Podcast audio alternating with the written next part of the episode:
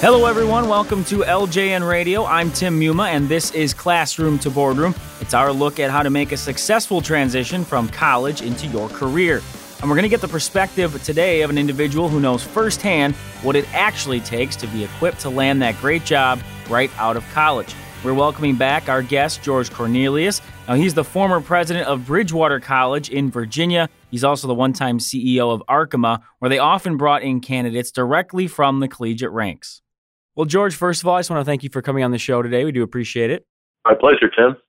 I think people listening though are wondering, well, how do I find out what exactly I need to do to be prepared? Can I talk to somebody? Is it enough to talk to, you know, advisors that are at the college university? Do I need to branch out into other individuals? What would you suggest as far as really trying to determine how you get those work experiences and how you understand what you need to be prepared to jump into the workforce?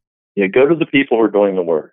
Go to the companies. Go. I mean, almost everyone out there is very willing to talk to students.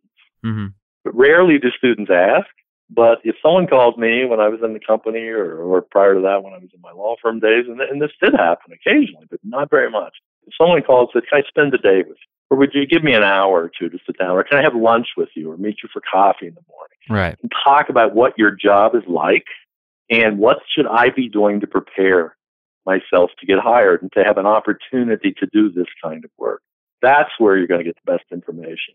I mean, the reality is college campuses are full of really bright professors, people who are incredibly intelligent, but most of them don't have any experience outside of academia. Hmm. Now, some do, but a lot don't. So they really don't know what's happening at 3M or Dow or what it's like working at Microsoft. Right. They haven't been in that world it's not a criticism. It's just the reality of the situation. So you know, get off your duff and go show some initiative, call people, email them, chat with them online, uh, ask them for coffee or lunch, or you know, take them out. I can't tell you how willing people are to do that. Sure. And by the way, that's how you establish your network too. You reach out to someone, that person might offer you a job down the road. You know, there's no guarantee, and they may not, and that's not why you're doing it. But the more contacts you have, and the richer network you have of people, it's going to inure to your benefit. Now, again, does that take more work than just sitting back and going through the curriculum, doing your courses, and taking your tests? Of course it does, but mm-hmm. it'll pay off. I guarantee it'll pay off. Well, and I'll say, you know, for those listening from experience, uh, when you're in college, you have time to do that, you know, before you're actually in your Absolutely. career. Absolutely. And people are willing to talk more to college. I would imagine, you know, myself have already been in a career. Yeah, I'm sure some people would talk to me, but I'm, as you're saying, they're far more likely, I'm sure, to talk with someone who is an actual college student because there's just, I don't know, I feel like there's that sense that they want to help that younger person versus somebody who, you know, they're in their career and, and you kind of wonder what the, what the angle is here. Yeah, they love talking about it, and, and, even going back to the campus. I mean, on every college campus, there are also pro- certain professors that who are tied into the external world mm-hmm. and who are not just living in the little campus bubble.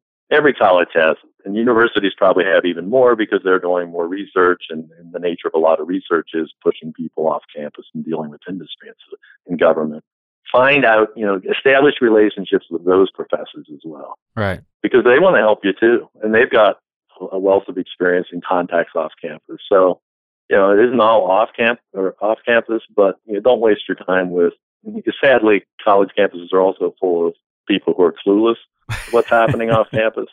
I guess my contrary advice is don't waste your time with them because they're more likely to mislead you than help you.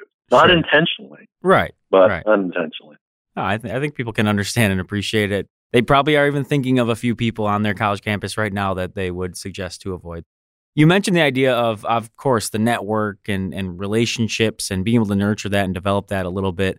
Do you see that as a struggle for a lot of college students because, in part, of technology and social media, and there's so much more? I don't know, you don't get that face to face, it seems, or is that kind of a cop out for today's generation?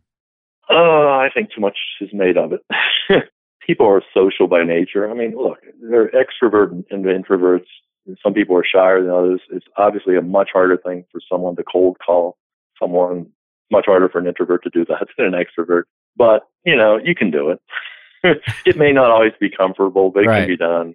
And realize, you know, technology is great, but not everyone lives on their computer. Mm-hmm. Not everyone lives by text and emails and stuff. So you know, if you want to build relationships, there is no substitute for talking, preferably in person. There just is no substitute. Now, that doesn't mean that has to be the sole and exclusive way you do it, but nothing is quite at that level. So Right. don't replace it with technology.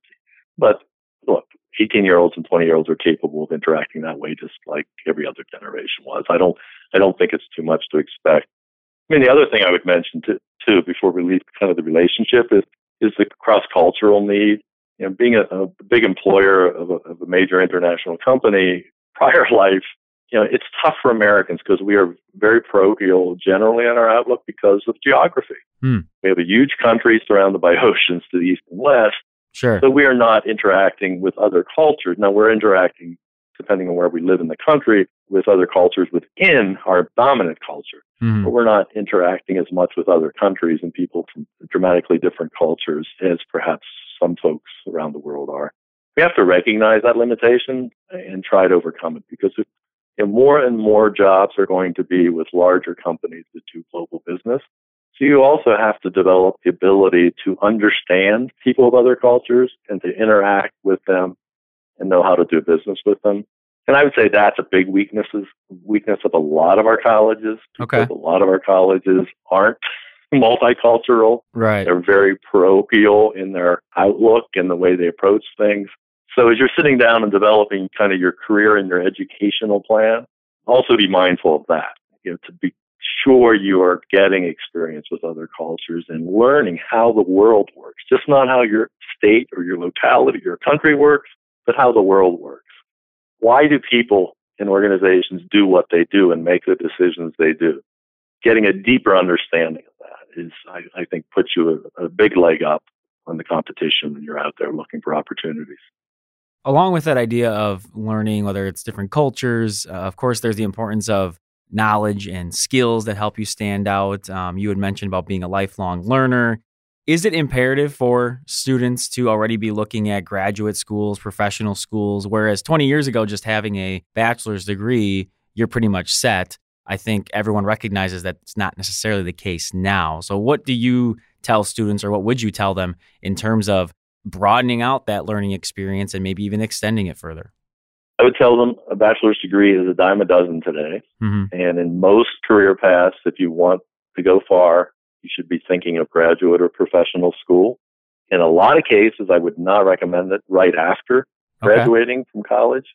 Certain fields, of course. Now, why is that? Can I just quick jump in there? Why you would say not right after? Well, after? look at the business. You know, we have a lot of people going for MBAs.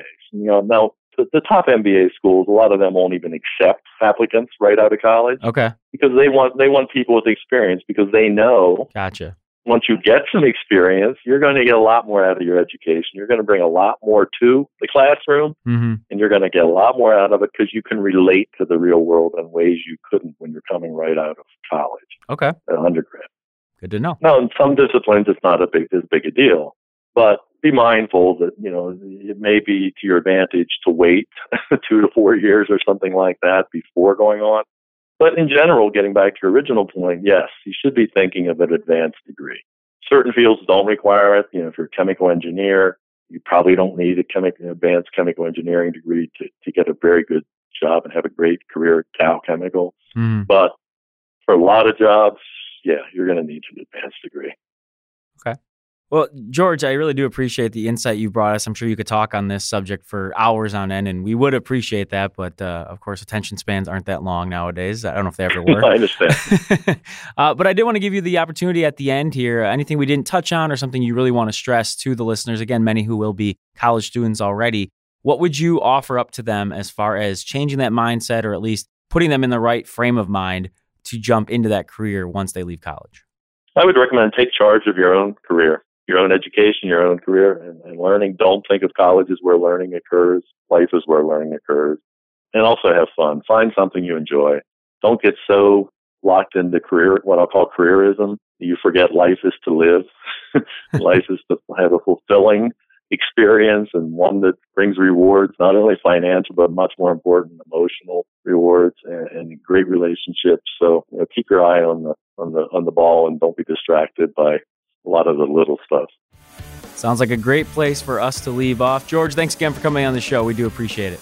Good talking to you, Tim. Once again, that'll do it for us here on LJN Radio in this edition of Classroom to Boardroom. We were speaking with George Cornelius, former president of Bridgewater College and also the one time CEO of Arkema, as he gave us some more insight into really how to get prepared for that first job and how to get your foot in the door. If you'd like to get in touch with us about this show or any of our podcasts, send us an email, ljnradio at localjobnetwork.com. You can also reach out to us on Twitter at the LJN. And please be sure to check out all of our podcasts on ljnradio.com as well as on iTunes. For everyone here at LJN Radio, I'm your host, Tim Muma. We'll talk to you later.